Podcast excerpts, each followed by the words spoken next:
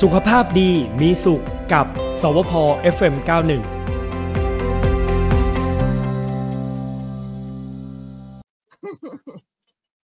นั่นน่ะสิ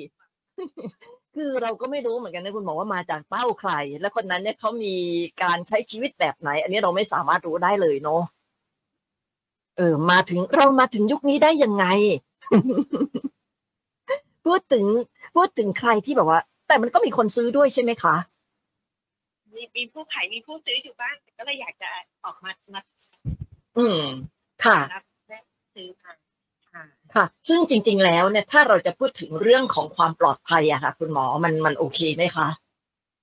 เดี๋ยวขอเรียนเสริมต้มแม่นะคะ จริง ๆ มันเป็นสารคัดหลั่งเป็นของเหลว ซึ่งเป็นองค์ประกอบของร่างกายมนุษย์นะคะ ค่ะ จริงๆพวกสารคัดหลั่งเนี้ยก็จะมีการถ่ายทอดพวกเชื้อโรคหรือสารต่างๆได้ อืม เพราะฉะนั้นการรับแม่จากผู้อื่นที่ไม่ผ่านกระบวนการที่ถูกต้องอะค่ะ ค่ะ ก็เสี่ยงต่อการติดเชื้อโรคนะคะ ค่ะ ไม่ว่าจะเป็นเชื้อ HIV ที่ก่อโรคเอดส์นะคะ เชื้อตับอักเสบ B ตับอักเสบ C นะคะ ค่ะ หรือว่าเชื้อซิฟิลิสค่ะ นอกจากนี้ค่ะ ถ้าเกิดว่าคุณแม่คนที่เป็นคนขายนมเป็นนมของเขาเนี่ยเขาเกิดรับยาบางอย่างที่เราไม่ทราบหรือว่า ไอสารเสพติดนะคะพวกสารเสพติดนั้นเนี่ยก็จะผ่านทางน้ำนมเนี่ย แล้วก็เด็กที่รับนมไปก็จะมีความเสี่ยงของการรับยาหรือสารเสพติดนั้นไปด้วยค่ะ โอ้จริง ๆ ที่คุณหมอพูดถึงนะ พี่ปุ้มนึกถึงการให้เลือดเลยเนาะมันก็เหมือนเลือดเลยใช่ไหมคะ ใช่ค่ะคือหลักการเดียวกันเลยนะคะเพราะว่าปัจจุบันเนี่ยเรามีธนาคารนมแม่ ซึ่งก็จะมีการคัดกรองเรื่องของความปลอดภัย คล้ายๆ กับธนาคารเลือดเช่นเดียวกันเขาก็ถือว่าเป็นสารคัดหลั่งของมนุษย์เช่นกันนะคะ มีธนาคารนมแม่ด้วยเหรอคะ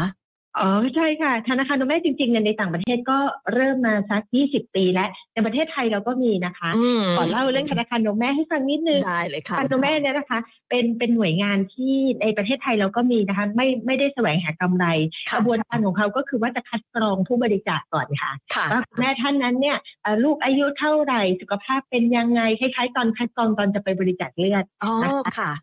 ค่ะ อืม เสร็จแล้วก็จะมีการทดสอบเลือดค่ะของผู้ให้บริจาคนม ค่ะ นะคะแล้วก็พบเอ่อทดสอบความสะอาดคุณภาพน้ำนมด้วย อืม ค่ะ เสร็จแล้วพอเอ่อโอเครับคุณแม่ท่านเนี้ยเป็นผู้บริจาคน้ำนมแล้วเนี่ยอ่าบางที่ก็อาจจะมีการให้คุณแม่นำส่งนม ค่ะ หรือบางที่ให้คุณแม่ค่ะ ไปปั๊มใน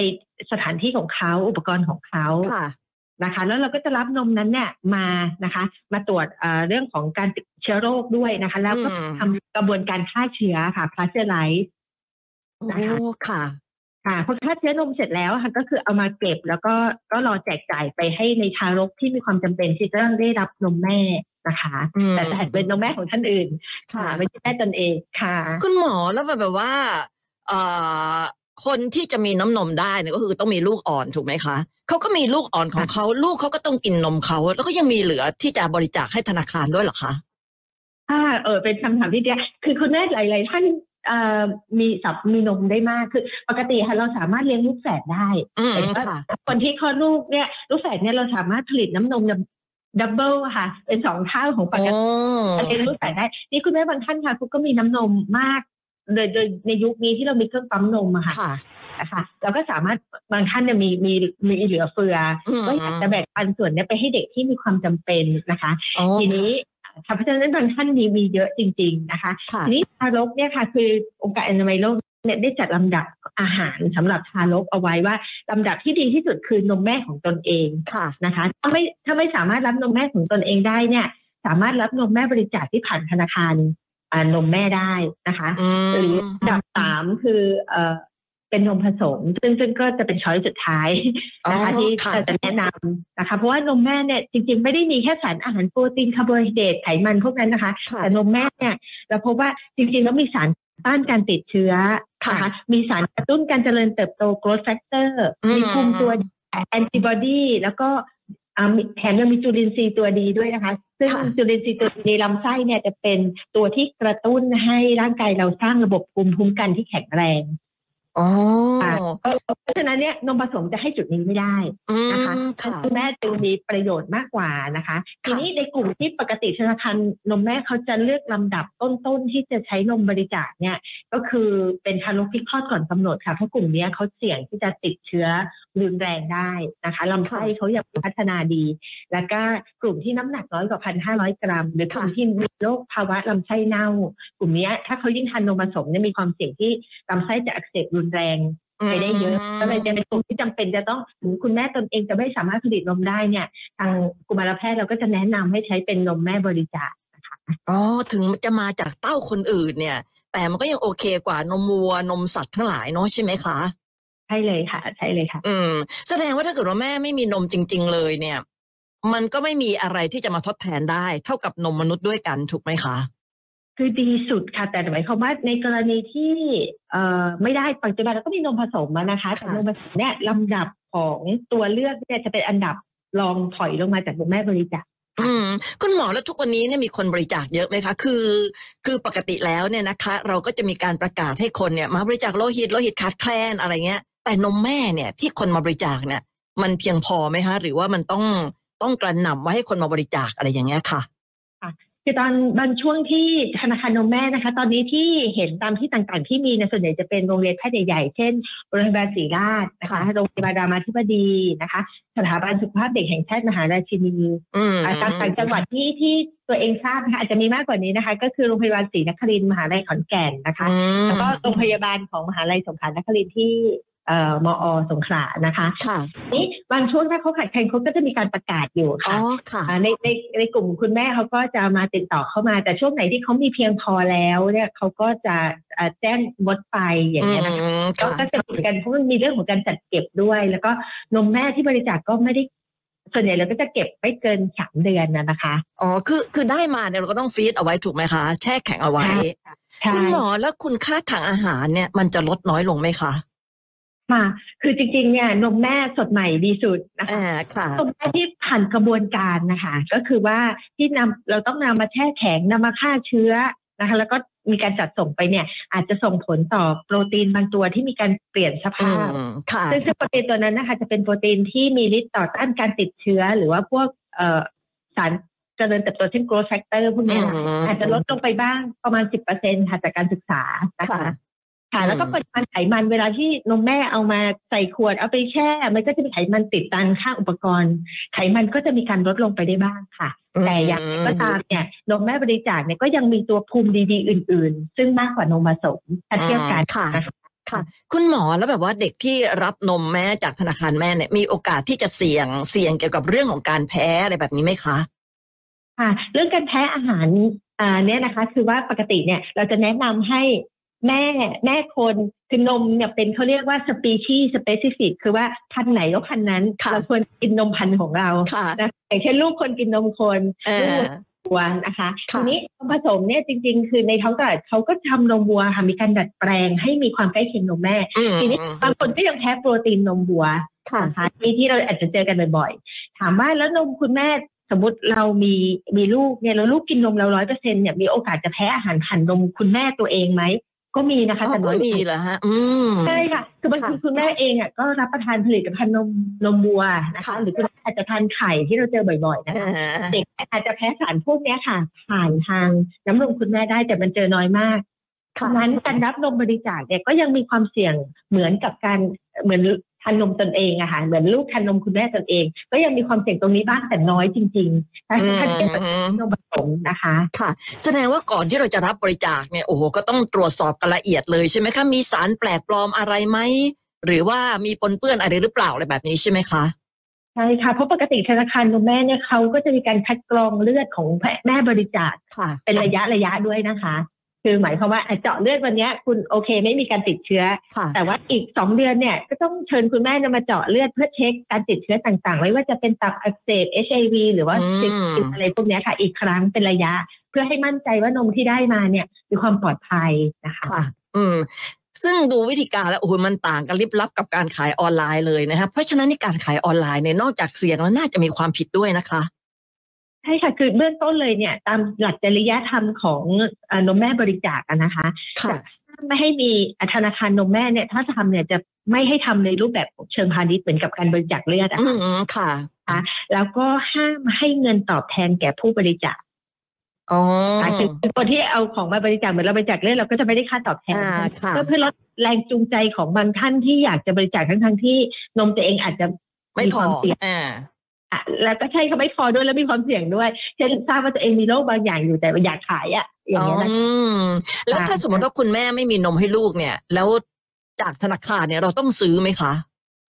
อ่าอันเนี้ยนะคะ โดยส่วนใหญ่เท่าที่ทราบในยในเมืองไทยเนี่ยเราไม่ไม่ได้คิดเงินตรงนี้ แต่ว่าในต่างประเทศเนี่ยมีการคิดคล้ายๆเป็นค่าดำเนินการ อืม นะคะคืออย่างอย่างบริจาคเลือดจริงๆอะค่ะเวลาเอ่อเรารับเลือดเนี่ยนะคะ จะเห็นว่าบางทีมันมีค่าใช้จ่ายของการรับเลือดเช่นกัน ก็คือว่าธนาคารเลือดธนาคารนมแม่เนี่ยก็จะมีค่าบริการตรงเนี้ยเขาอาจจะคิดเฉพาะค่าบริการแต่ว่าไม่ใช่เป็นค่านมเพราะว่าเขาต้องไปเทสไปฆ่าเชื้อนะคะ ค่ะ เพราะฉะนั้นมันก็จะมีค่าบริการตรงนี้ แต่ว่าตัวเองอันนี้ขอไม่ไม่มั่นใจในประเทศไทยทราบมา แต่ว่าน่าจะไม่มีค่าใช้จ่ายค่ะ อืม แต่ว่าจะเลือกเฉพาะกลุ่มที่เป็นเอ่อกลุ่มที่มีความจำเป็นสูงสุดก่อน อื ตามลำดับนะคะ ค่ะ ทีนี้การซื้อขายนมแม่เนี่ยค่ะ ผิดกฎหมายด้วยนะคะ อันนี้ขอเรียนว่านอกจากจะเรื่องผิดจริยธรรมแล้วเนี่ยมันผิดกฎหมายเพราะออยได้ประกาศเลยค่ะว่าไม่อนุญาตให้ผลิตและนำนมแม่มาเพื่อการขาย อืม นะคะผู้ผลิตและผู้ขายเนี่ยมีความผิดฐานผลิต แล้วก็ขายอาหารที่ไม่บริสุทธิ์ ค่ะ ค่ะ เพราะว่าบางทีเนี่ย คนขายนมแม่ออนไลน์เนี่ยบางที บางทีอาจจะไม่ใช่นมแม่จริงก็ได้เนาะอาจจะเอาอะไรมาผสมอะไรเราก็ไม่รู้เหมือนกันนะคะคุณหมอ ได้ค่ะเป็นไปได้ค่ะ แล้วก็ เนอะ ขั้นตอนการจัดเก็บสะอาดจริงไหมนะคะ อุปกรณ์มีการนึ่งฆ่าเชื้อครบถ้วนจริงไหมพวกนี้เราไม่สามารถทราบได้เลยอะนะคะ อืมเอ้คุณหมอแล้วถ้าสมมติแบบนี้นะคะ สมมติว่าอ่าเราเป็นเพื่อนกันหรือบ้านอยู่ใกล้กันรู้จักกันอะไรเนี่ยแต่ไม่ได้เป็นญาติกันเนี่ยอ่าปรากฏว่าคลอดพร้อม ๆ กัน อีกคนน่ะโอ้นมแบบโจ๊กเลย ไหลเยอะอีกคนนึงอุ้ยนมไม่มีอย่างเงี้ย เราจะเอาลูกเราเนี่ยไปดูดจากเต้าอีกคนนึงเนี่ยโดยไม่ได้มีการอ่ากระบวนการต่างๆ เหมือนที่ธนาคารตรวจเนี่ย อันนี้มันโอเคไหมคะ โอ้อันนี้ยิ่งไม่ได้เลยค่ะยุคก่อนนะคะ ค่ะ มีมีการเอ่อส่งทอดส่งต่อนมกันอย่างนี้เหมือนกัน ซึ่งก็มีคือคำเตือนหลักการเดียวกันกับนมแม่ซื้อขายเลยค่ะ ค่ะ เราเราไม่ทราบหรอกว่าเขาจะมีความเสี่ยงเมื่อไหร่ช่วงไหน ค่ะ นะคะ เพราะฉะนั้นเนี่ยอันเนี้ยก็ไม่แนะนำอย่างยิ่งค่ะ คือความหวังดีอาจจะเป็นการสร้างความเสี่ยงให้กับเด็กอีกคนนึง อ๋อ นะคะ คือเคยเคยได้ยินเหมือนกันนะ ต่างจังหวัดนะคะบางทีบางทีเหมือนเหมือนเหมือนก็มีนมแหละ แต่เหมือนไม่ไม่มีเวลาให้นมลูกต้องไปทำงานนอกบ้านก็อ่ะเอามาหย่อนไว้บ้านนี้ลูกเกิดพร้อม ๆ กันแล้วก็มากินเต้าด้วยกันอะไรคนละเต้าอะไรเงี้ยไม่โอเคใช่ไหมคะ ก็ไม่โอเคคือคือยุคก่อนเนี่ย อาจจะเป็นด้วยความที่เราอาจจะไม่มีทางเลือกอื่นๆนะคะ เพราะฉะนั้นเนี่ยในกรณีนั้นเนี่ยเราอาจจะมีเคยได้ยินแม่นมในสมัยโบ อ่า ราณ ใช่ค่ะ แล้วก็จะเอาผู้หญิงท่านนั้นเนี่ยเข้ามาอยู่ในบ้านเลย ค่ะ แล้วก็เอ่อเลี้ยงลูกเอ่อของคนอื่นด้วยนะคะ อืม แต่ในยุคสมัยที่เราเอ่อทราบเรื่องการติดเชื้อ ยุคสมัยที่เราอาจจะมีทางเลือกอื่น ๆนะคะ ค่ะ ก็การที่มีแม่นมกรณีอย่างเงี้ยไม่แนะนำค่ะ อ่าไม่โอเค เพราะยุคนี้ยุคนี้สมัยนี้แล้วไม่ต้องมีแม่นมแต่มีธนาคารนมนะคะ ค่ะ อ่า ค่ะใช่ค่ะ ค่ะคุณหมอขาแล้วอย่างนี้เนี่ยเอ่ออย่างที่คุณหมอพูดถึงนะคะว่าธนาคารนมเนี่ยคือจุดประสงค์ในสำหรับอันดับต้นๆเลยก็คือเด็กที่คลอดก่อนกำหนด หรือว่าเด็กที่มีปัญหาทางด้านลำไส้อะไรเงี้ย แล้วถ้า ค่ะ สมมติว่าเด็กที่อ่าสมบูรณ์ดีอะไรอย่างเงี้ย มันมีทางออกอื่นไหมคะ ที่แบบว่าเราไม่ต้องพึ่งธนาคารนมอะไรเงี้ย ค่ะถ้าเกิดคุณแม่ค่ะมีปัญหาเรื่องของน้ำนมน้อยนะคะมีปัญหาในการให้นมบุตรเนี่ยค่ะ ปัจจุบันเนี่ยเรามีคลินิกนมแม่นะคะ ซึ่ง อ๋อ ซึ่งมีกระจายอยู่ตามโรงพยาบาล ค่ะ ปัดในประเทศไทยโรงพยาบาลรัฐเนี่ยมีมีหมดนะคะแล้วก็มี ค่ะ โรงพยาบาลเอกชนบางแห่งด้วย อืม นะคะ ก็แนะนำว่าถ้าคุณแม่มีปัญหาค่ะว่าน้ำนมน้อย น้ำนมไม่พอเนี่ย ขอให้เข้ามาปรึกษาที่คลินิกนมแม่ หรือกุมารแพทย์ที่อ่าดูด้านการเลี้ยงลูกด้วยนมแม่นะคะ อืม ค่ะแล้วก็สูตินารีแพทย์เนี่ยก็จะเป็นกลุ่มที่จะให้ความรู้ด้านของเอ๊ะทำยังไงแก้ปัญหาให้ถูกจุดของคุณแม่แต่ละท่านค่ะ อ๋อ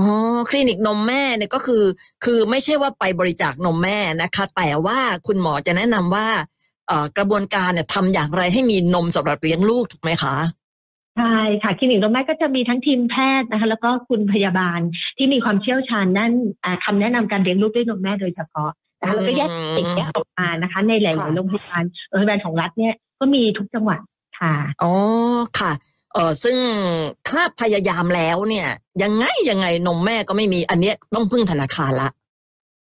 ถ้าถ้ามีความจำเป็นสูงสุดนะคะ แต่ว่าถ้าช้อยทางเลือกรองลงมาก็อาจจะการเป็นการใช้นมผสมเนี่ย ก็เป็นอีกทางเลือกหนึ่งแต่เป็นอันดับสามอย่างที่เรียนนะคะว่า ใช้ได้ อื ไม่ไม่ต้องกลัวนมผสมขนาดที่จะไปซื้อนมแม่ในตลาดมืด นะคะนั่นเสี่ยงกว่าค่ะ อืมแต่ถ้าเกิดว่าเด็กเราออกมาสมบูรณ์ดี ไม่ได้คลอดก่อนกำหนด ไม่ได้มีภาวะเกี่ยวกับเรื่องลำไส้อย่างที่คุณหมอพูดถึงเนี่ย อันนี้เนี่ยทานทานนมนมผสมอะไรก็ ก็น่าจะได้เหมือนกันใช่ไหมหรือถ้าเกิดว่านมแม่มีน้อยเนี่ยให้ทานสลับอะไรอย่างเงี้ยก็ได้เหมือนกันไหมคะ ได้ค่ะ ซึ่งซึ่งอันนี้อยากให้เนี่ยอ่าปรึกษาเอ่อแพทย์แล้วก็คลินิกนมแม่และคุณพยาบาลทางด้านนี้ก่อนนะนะคะ เพราะจริงๆเนี่ยนมแม่เนี่ยทำไมองค์การอนามัยโลกถึงบอกว่าเป็นทางเลือกอันดับหนึ่ง ค่ะ เพราะว่านมแม่ไม่ใช่มีแค่สารอาหาร แต่ว่ามันมีเรื่องของอ่าลดการติดเชื้อเรื่องภูมิต้านทาน แล้วเราก็พบว่าเด็กที่ทานนมแม่อะค่ะเมื่อเทียบกับนมผสมเนี่ยระดับสติปัญญาเนี่ยสูงกว่า อืม นะคะ ค่ะ แล้วก็โรคอื่น ๆ ในเมื่อเขาโตไปค่ะ เช่นเป็นเบาหวานโรคหัวใจโรคมะเร็งพวกนี้มีความเสี่ยงแนวโน้มที่จะต่ำกว่าเด็กได้นมผสมนะคะ เพราะฉะนั้น อ๋อ ไปขอเป็นว่าถ้ายังไงเนี่ยถ้ามีเอ่ออยากให้นมแม่เป็นอันดับหนึ่งก่อนแต่ถ้าไม่ได้เรามาคุยกันว่าเรามีทางเลือกอะไรได้บ้างค่ะ อืมค่ะอ่ะหลายคนที่ฟังอยู่เนี่ยตอนนี้อาจจะกำลังตั้งท้องหรือว่าเตรียมตัวที่จะเป็นคุณแม่นะคะเอ่ออยากให้คุณหมอพูดถึงว่าเราจะเตรียมตัวทั้งก่อนก่อนคลอดและหลังคลอดยังไงที่เราจะมีน้ำนมให้ลูก มีไหมคะ ค่ะ คือก่อนคลอดเนี่ยคือแน่นอนคุณแม่ก็จะบำรุงตัวเองอ่ะดีส่วนใหญ่ ค่ะ คุณแม่ทุกท่านบำรุงดีมากๆเลยนะคะ แล้วก็หลังคลอดเนี่ยหลาย ๆ ท่านก็อาจจะเลี้ยงลูกจนจนเหน็ดเหนื่อย แอบ นะบางท่านหมดแรง ค่ะ ดื่มน้ำน้อยทานข้าวไม่ครบพวกนี้นะคะ ก็อาจจะมีส่งผลต่อปริมาณน้ำนม แล้วก็ อ๋อ ความเครียดส่งผลด้วย ค่ะ นะคะ ทีนี้อ่าปกติอะค่ะถ้าคุณแม่เนี่ยหมอแนะนำให้คลอดในโรงพยาบาลที่มีเขาเรียกว่าโรงพยาบาลที่สนับสนุนการเลี้ยงลูกด้วยนมแม่ ค่ะ เพราะฉะนั้นก็จะมีกระบวนการค่ะว่า หลังจากคลอดแล้วเนี่ยให้น้องอยู่กับแม่ตลอด มีคนสอนในการอุ้มเข้าเต้าเขาเรียกเข้าเต้าคือเอาเด็กมาดูดนมที่เต้าอะนะคะ ค่ะ ค่ะ ก็จะมีกระบวนการพวกนี้ทำให้คุณแม่มีความมั่นใจ รู้จักเทคนิครู้จักท่าทางว่าเอ๊ะถ้าเรากลับไปบ้านเนี่ยเราจะเลี้ยงลูกด้วยนมแม่อย่างไรได้บ้างนะคะ ค่ะ โรงพยาบาลที่สนับสนุนการเลี้ยงลูกด้วยนมแม่เนี่ยก็จะอ่าให้อ่าสอนทักษะแล้วก็ให้ความรู้คุณแม่เพื่อพร้อมที่จะกลับไปบ้านพอกลับไปบ้านเสร็จมีปัญหาก็กลับมาปรึกษาที่คลินิกนมแม่ ได้นะคะ อืม ก็จะ ค่ะ เป็นเป็นเป็นตัวช่วยที่ทำให้คุณแม่มั่นใจว่าเออเราไม่ได้โดดเดี่ยว ค่ะ เนื่องจากว่าสมัยก่อนเนี่ยค่ะ ผู้หญิงเนี่ยเวลาคลอดก็อาจจะมีคุณยายคุณป้า ค่ะ แม่มามาช่วยสอนใช่ไหมคะ อืมเดี๋ยวนี้โดดเดี่ยว ใช่ ค่ะในยุคที่สัง คม เอ่อเป็นเป็นครอบครัวเล็กๆอะค่ะห ค่ะ รือแต่รุ่นคุณยายเองก็ใช้นมผสมมาก่อน อืม เพราะว่าตอนนั้นไม่มีใครทราบว่านมผสมอาจจะไม่ได้ดีเท่านมแม่อะไรอย่างเงี้ยนะคะ เออ ก็ทำให้ ค่ะ ความรู้ตรงเนี้ยมันขาดหายไประหว่างรุ่น ถึงรุ่น นะคะเพราะฉะนั้นก็เลยทันค่ะเอ่อคลินิกนมแม่ก็จะเป็นที่พึ่งอะให้กับคุณแม่ที่เอ่อเลี้ยงลูกด้วยนมแม่ทุกท่าน อื ค่ะ มคุณหมอแล้วมันจะมีอาหารประเภทไหนที่แบบว่าทานแล้วเนี่ยทำให้มีนมเยอะขึ้น อย่างเช่น พี่ปุ้มเคยได้ยินคือหัวปลีอะไรเงี้ย อันนี้มันช่วยได้ไหมคะ อ๋อค่ะ คือจริงๆ ตัวที่เพิ่มน้ำนมจริง ๆ ก็คือการให้ลูกเข้าเต้าเข้าถูกวิธีนะคะอ่าหรือปั๊มได้ถูกวิธีนะคะ อืม ทีนี้อาหารตัวเสริมเนี่ยตัวที่มีการศึกษาชัดเจนเลยเนี่ยเอ่อยังไม่มีชัดเจนนะคะ แต่ในในประเทศไทยเนี่ยหมอเคยเห็นการศึกษาวิจัยอะค่ะ ค่ะ เรื่องของการใช้สมุนไพรไทยนะคะ ไม่ว่าจะเป็นหัวปลีพวกกะเพราพว ค่ะ กในแมงลักพวกเนี้ยค่ะ ก็พบว่าในแกงเลียงอะนะคะ ก็พบว่ามีมีมีการศึกษาบ้างค่ะว่าน่าจะได้ผล ค่ะ ค่ะ อ่า ก็คือสามารถรับประทานได้ค่ะ สามารถรับประทานได้ อ่าค่ะอ่ะท้ายสุดคุณหมอมีอะไรจะฝากไปสักนิดหนึ่งไหมคะ ค่ะขอบคุณนะคะที่ที่มีโอกาสได้ให้มาพูดเพราะว่าอยากจะคืออัตราการเลี้ยงลูกด้วยนมแม่ของไทยเนี่ยต่ำมากๆ ค่ะ เมื่อเทียบกับเกณฑ์ที่องค์การเดนเวิร์กแนะนำนะคะ เราได้แค่สิบกว่าเปอร์เซ็นต์ทั้งๆที่องค์การเดนเวิร์กอยากให้ได้ถึงห้าสิบเปอร์เซ็นต์นะคะนมแม่เนี่ยดีที่สุด และนมแม่ที่ดีที่สุดคือนมแม่ของตนเอง อ่า นะคะ ค่ะ นมค่ะส่วนถ้าจะใช้นมแม่ของท่านอื่นเนี่ยควรจะเป็นนมแม่บริจาคที่ผ่านกระบวนการของธนาคารนมแม่เพื่อความปลอดภัย เท่านั้น นะคะ อ่า ใช่ค่ะ หากคุณแม่มีปัญหาเรื่องน้ำนมหรือว่าน้ำนมน้อยมีปัญหาการให้นมค่ะ สามารถเอามารับคำปรึกษาได้ที่คลินิกนมแม่ กุมารแพทย์แล้วก็สูตินารีแพทย์ค่ะ อืมขอบคุณมาก ๆ ได้ประโยชน์มาก ๆ เลยนะคะ เพราะว่าคุณแม่หลายคนอาจจะยังไม่ทราบว่าอุ๊ยเอาไปเข้าเต้าคนอื่น อะไรเนี่ยมันมันไม่โอเคอะไรอย่างเงี้ยใช่ไหมคะ วันนี้ได้ประโยชน์มากเลยค่ะเอ่อกับแพทย์หญิง ค่ะ สไลออนทงอินเนตนะคะ คุณหมอเป็นแพทย์ผู้เชี่ยวชาญ ค่ะ เฉพาะด้านกุมารเวชศาสตร์โรคหัวใจจากโรงพยาบาลจุฬาภรณ์โอกาสหน้าคงได้คุยกันอีกนะคะ คุณหมอ อ่าขอบพระคุณค่ะ วันนี้ขอบคุณมาก สวัสดีค่ะ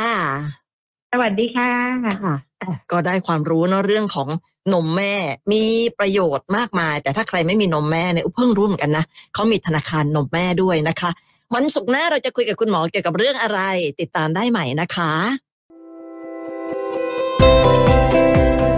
สุขภาพดีมีสุขกับสวพ FM91